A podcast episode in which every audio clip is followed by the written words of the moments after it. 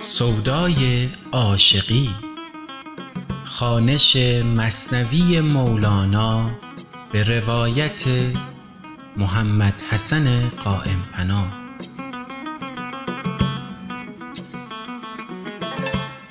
بسم الله الرحمن الرحیم. در ادامه داستان پادشاه و وزیر مکرندیش او رسیدیم به قسمت یازدهم از دفتر اول مصنوی شریف تحت عنوان بیان خسارت وزیر در این مکر اندیشیده بود.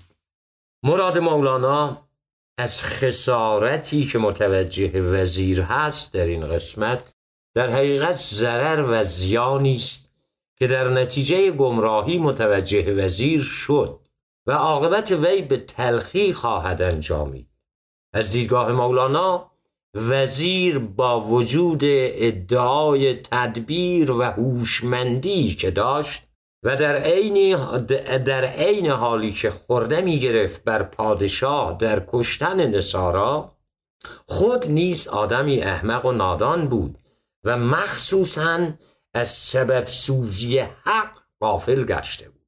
چیزی رو که مهمترین عنوانی که در این قسمت مطرح شده همین هست. مولانا می‌خواد بفرماید سبب سوزی حق یکی از صفات پروردگار هست که در خلاف نظر ما که فکر می‌کنیم که همواره باید امور از مجرای اسباب و علل مادی و طبیعی صورت بگیره اما خداوند می‌تونه از غیر مجرای اسباب و علل هم به امور جامعه عمل بپوشاند.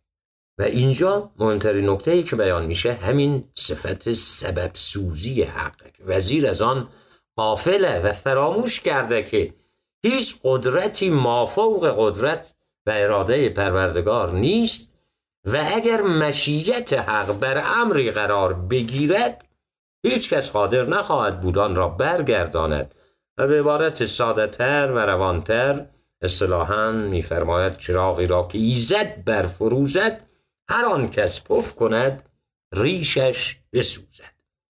همچو شه نادان و غافل بود وزیر پنجه می‌زد با قدیم ناگزیر. با چنان قادر خدایی که از عدم صد چو, صد چو عالم هست گرداند به دم. صد چو عالم در نظر پیدا کند چون که چشمت را به خود بینا کند. گر جهان پیشت بزرگ و بیب نیست پیش قدرت ذره میدان که نیست.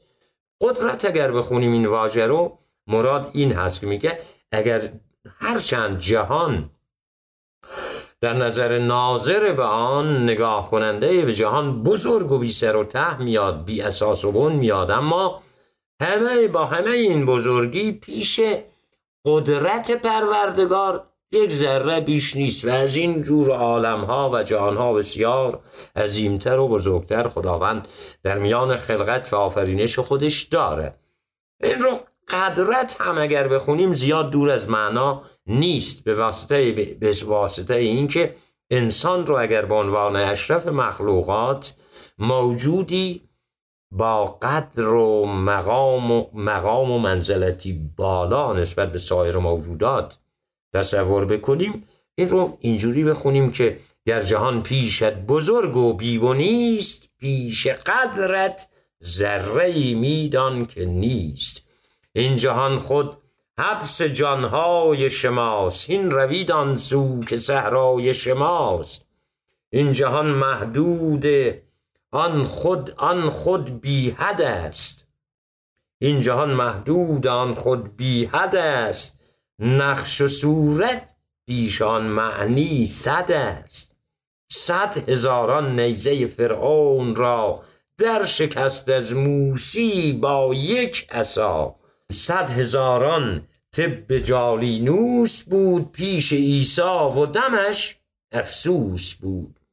صد هزاران دفتر اشعار بود پیش حرف امییش آر بود. با چونین غالب خدایی با چونین غالب خداوندی کسی چون نمیرد گر نباشد او خسی. توی ابیات گذشته تو این چند بیت اشاره داره به معجزاتی که در رابطه با عیسی و موسی و حضرت رسول صلوات الله علیه به وقوع می پیوسته صد هزاران نیزه فرعون را در شکست از موسی با یک عصا. صد هزاران طب جالینوس بود. پیش عیسی و دمش افسوس بود. اشاره به معجزه دم عیسوی اصطلاحا که مرده رو زنده می‌کرد. صد هزاران دفتر اشعار بود پیش حرف امییش آر بود. با چونین غالب خداوندی کسی چون نمیرد گر نباشد او خسی. این بیت گذشته هم صد هزاران دفتر اشعار بود پیش حرف امییش آر بود. باز اشاره به امی بودن رسول صلوات الله علیه. با چونین غالب خداوندی کسی چون نمیرد گر نباش چون نمیرد گر نباشد او خسی. با چونین غالب خداوندی کسی چون نمیرد گر نباشد او خسی. بس دل چون کوه را انگیخت او مرغ زیرک با دو پا آویخت او. فهم و خاطر تیز کردن نیست را. جز شکسته می نگیرد فضلش را بیت بسیار جالب هست و از اون ابیات اساسی و کلیدی مصنوی. فهم و خاطر تیز کردن نیست را. جز شکسته می نگیرد فضلش را میگه این مسائل رو که اینجا بیان می‌کنم با دقت و تیزهوشی نمیشه درک کرد. جز دل شکسته و جز دل سپید و منقا شده پاکیزه شده از رضایل اینجا در نمی‌گیرد و بین به عمق این معارف راه نمییابد. فهم خاطر تیز کردن نیست را جز شکسته می نگیرد فضلشا ای بسا گنجا گنان کنج کاف کان خیال اندیش را شد ریش گاو. گاو که ود تا تو ریش او شوی. خاک چه ود تا هشیش او شوی. میگه در این راه این بیت گذشته ای بسا گنجا کنان کنج. کاف کان خیال اندیش را شد ریش گاو. ریش گاو اصطلاحا معنی کنایه از مسخره شدن مورد تمسخر قرار گرفتن. به طبع اون بیتی که گفتیم فهم و خاطر تیز کردن نیست را. میگه خیلی افراد محقق و دانشمندی هستند که شود کنجکاوی فراوان در این راه می‌کنند اما همه این اندیشه هاشون تحقیقاشون پیشان کسی که خیال اندیشی حق دارد مورد تمسخر واقع میشه و هیچ انگاشته میشه. ای بسا کنان کنجکاف کان خیال اندیش را شد. ریش گاو گاو که و تا تو ریش او شوی. خاک چه و تا هشیش او شوی. یه تو وقتی میگیم ریش گاو آخر گاو خودش چیه که تو خودتو ریش گاو بکنی؟ یا به عبارت دیگر خاک خودش چیه؟ خاک مظهر پستی هست از یک بعدی که بهش مینگریم و مظهر هر شود که افتادگی هست. حالا میگه گاف چیه که تو ریشش بشی و یا خاک چیه که تو گیاه آن خاک بشی و بعد به این گیاه بودن خودت افتخار بکنی یا بنازی. چون زنی از کار بد شد روی زد مسخ کرد او را خدا و زهره کرد. اشاره به داستانی هست در باب زهره که شود که افسانه افسانه ای هست که در کتب دیگر حتما دوستان باید بخونن پیدا بکنن.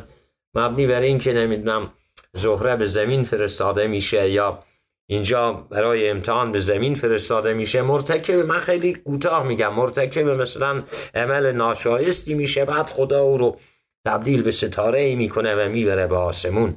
ای همچی اشاره ای و تلمیحی داره در باب این داستان که دقیقترش رو عزیزان باید بخونن. چون زنی از کار بد شد روی زرد مسخ کرد او را خدا و زهره کرد. عورتی را زهره کردن مسخ بود. خاک و گل گشتن چه باشد ای انود روح می وردد سوی چرخ برین سوی, سوی آب و گل شدی در اسفلین. خیشتن را مسخ کردی زین سفول. زان وجودی که بدان زان وجودی که بدان رشک عقول. پس ببین که این مسخ کردن چون بود؟ پیش آن مسخ این بقایت دون بود. صحبت از مسخی که می‌کنه مسخ شود که زهره رو به ستاره درخشنده شاید احتمالا وقتی میگه این مسخ در پیش آن مسخ اشاره ای داشته باشه به همون مسخ مثلا زهره یه ستاره نورانی و درخشنده میگه حالا اون که مسخی بود که حداقل تبدیل به بدل به یک ستاره ای شد. یا اصلا می‌تونه شود اشاره ای به مسخ بنده داشته باشه در وجود حق به نحوی که مثلا انال حق بزنه و تمام انانیت ها و منیت ها را از وجود خودش بردارد و در واقع وجود خیش را مسخ در وجود حق بنماید. خیشتن را مسخ کردی زین سفول زان وجودی که بدان رشک عقول. پس ببین این مسخ کردن چون بود پیش آن مسخ این بقایت دون بود. دون یعنی پس. میگه پس مسخ در جهت مثبت هم می‌تونه باشه اما تو وجود نازنین و انسانی و اشرف مخلوقاتی خود را به سوی پستی مسخ می‌کنی. و این مسخ در مقابل آن مسخی که در وجود حق صورت می‌گیره و تبدیل به وجودی نورانی میشی بسیار مسخی عرض شود که بیپایه و کم مقدار است. اسب همت سوی اختر تاختی آدم مسجود را نشناختی. آخر آدم زاده ای ای ناخلف چند پنداری تو پستی را شرف؟ چند گویی من بگیرم عالمی این جهان را پر کنم از خود همی؟ گر جهان پر برف گردد سر به سر تا به خور بگدازدش با یک نظر. آخر آدم زاده ای ای ناخر اشاره می‌کنه میگه بابا جون تو فرزند همون آدمی هستی که مسجود ملائک شد. که فرمان خدا تمام ملائک بر او سجده کردند اما تو آدم مسجود را نشناختی. از به همت سوی اختر تاختی آدم مسجود را نشناختی. آخر آدم زاده ای, ای ناخلف چند پنداری تو پستی را شرف. اینکه خودتو در, در بند دنیایی دنیاییات بکنی و مسائل پس بکنی و بعد به اینها فخر بکنی که من اینجا رو گرفتم اونجا رو گرفتم چه کار کردم و چه کار خواهم کرد میگه اینا افتخار. نیست. چند گویی من بگیرم عالمی این جهان را؟ پر کنم از خود همی. گر جهان پر برف گردد سر به سر تا به خور بگدازدش با یک نظر. میگه فکر می‌کنی که چیه؟ تمام دنیا رو اگر سرتاسر عالم رو برف فرا بگیره با یک نظر خورشید همه اینها می‌تونه ذوب بشه و عدم بشه و از میان برداشته بشه. حالا تو مخلوقی ناچیز و کوچکی در نهایت در مقابل خدا. اینجوری هستی ادعا کردن و من من, من زدن و گرد منیت خود دافتن شایسته نیست. چرا که در جهان پر برف گردد سر به سر تا به خور بگدازدش با یک نظر. وزر او و صد وزیر و صد هزار نیست گرداند خدا از یک شرار. اینان تخییر را حکمت کند. اینان زهراب را شربت کند. این همه این ابیات فوق که ما نسبت دادیم به انسان به صورت کلی می‌تونه خطاب به وزیر هم باشه نسبت به سبب سوزی حق. میگه تو چیه این همه ادعا می‌کنی و هر و تدبیر میاندیشی که مثلا در دین حق اینجوری رخنه بکنی و تفرق اندازی بکنی؟ وزر او و صد وزیر و صد هزار نیش گرداند خدا از یک شرار. بگه این تدابیر و تخیلات و خیال انگیزی های شما رو خدا با یک جرقه می‌تونه نابود بکنه. اینان تخیل را حکمت کند. تازه می‌تونه اصلا مبدلش بکنه می‌تونه مسخش بکنه در جهت مثبت.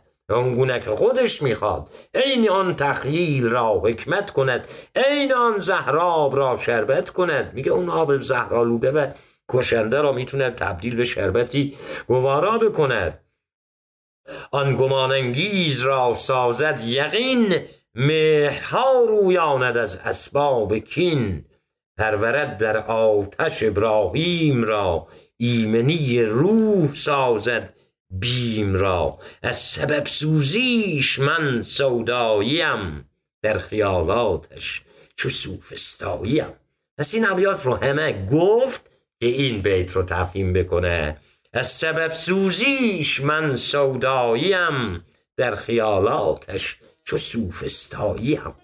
میگه من در سبب سوزی حق حیران موندم سرگردون موندم و همچون سوفستایان که در میان تخیلات خودشون غرق می شدند و گمگشته می شدند راهشون رو گم می کردن وقتی به این سبب سوزی نگاه می کنم حیران و سرگردان میشم. باطن و ظاهرم توی باطن و ظاهرم توی من نه منم نه من منم من نه منم نه من.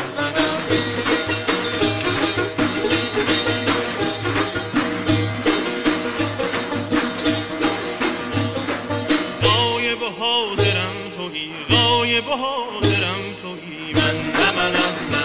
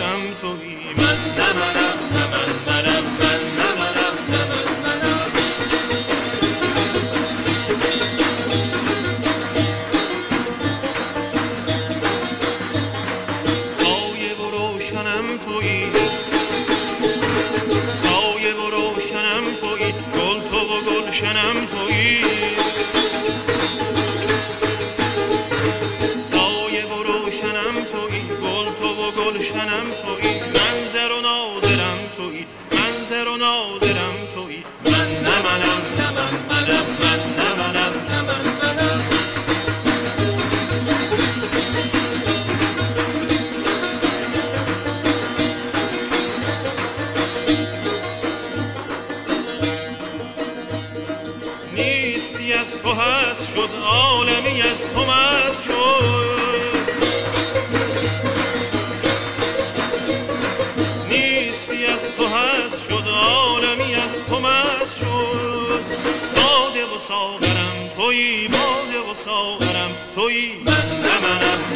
من منم. مکر دیگر انگیختن وزیر در ازلال قوم. ازلال به معنی گمراهی است. مکر دیگر آن وزیر از خود ببست و از را بگذشت و در خلوت نشست. در مریدان در فکند از شوق سوز بود در خلوت چهل پنجاه روز. خلق دیوانه شدند از شوق او از فراغ حال و قال و ذوق او. لابه و زاری همی کردند و او از ریاضت گشته در خلوت دوتو گفته ایشان نیست ما را بی تو نور بی اساکش چون بود احوال کور. از سر اکرام و از بحر خدا بیش از این ما را مدار از خود جدا. ما چو طفلانیم ما را دایت تو بر سر ما گستران آن سایه تو گفت جانم از محبان دور نیست لیک بیرون آمدن دستور نیست. آن امیران در شفاعت آمدند وان مریدان در شناعت آمدند.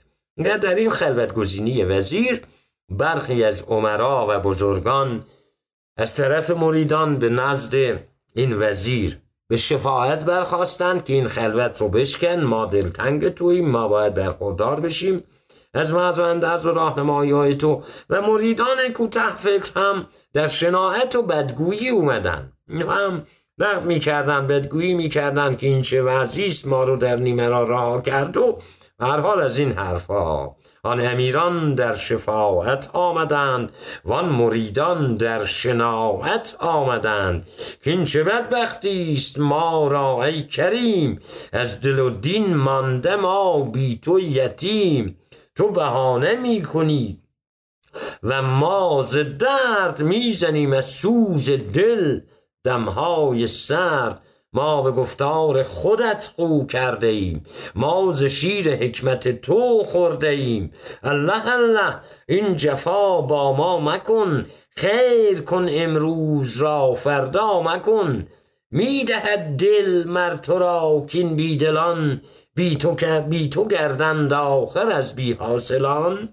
میگه آیا دلت میاد که ما عاشقان و شیفتگان تو ما که در راه تو بیدل شده ایم دور از وجود مبارک تو جزو بی حاصلان و خوشران زدگان باشیم. می‌دهد دل مر تو را کین بیدلان بی تو گردند آخر از بی حاصلان جمله در خشکی چو ماهی می تپند آب را بکشا ز جو بردار بند. ای که چون تو در زمانه نیست کس الله الله خلق را بر یاد رس.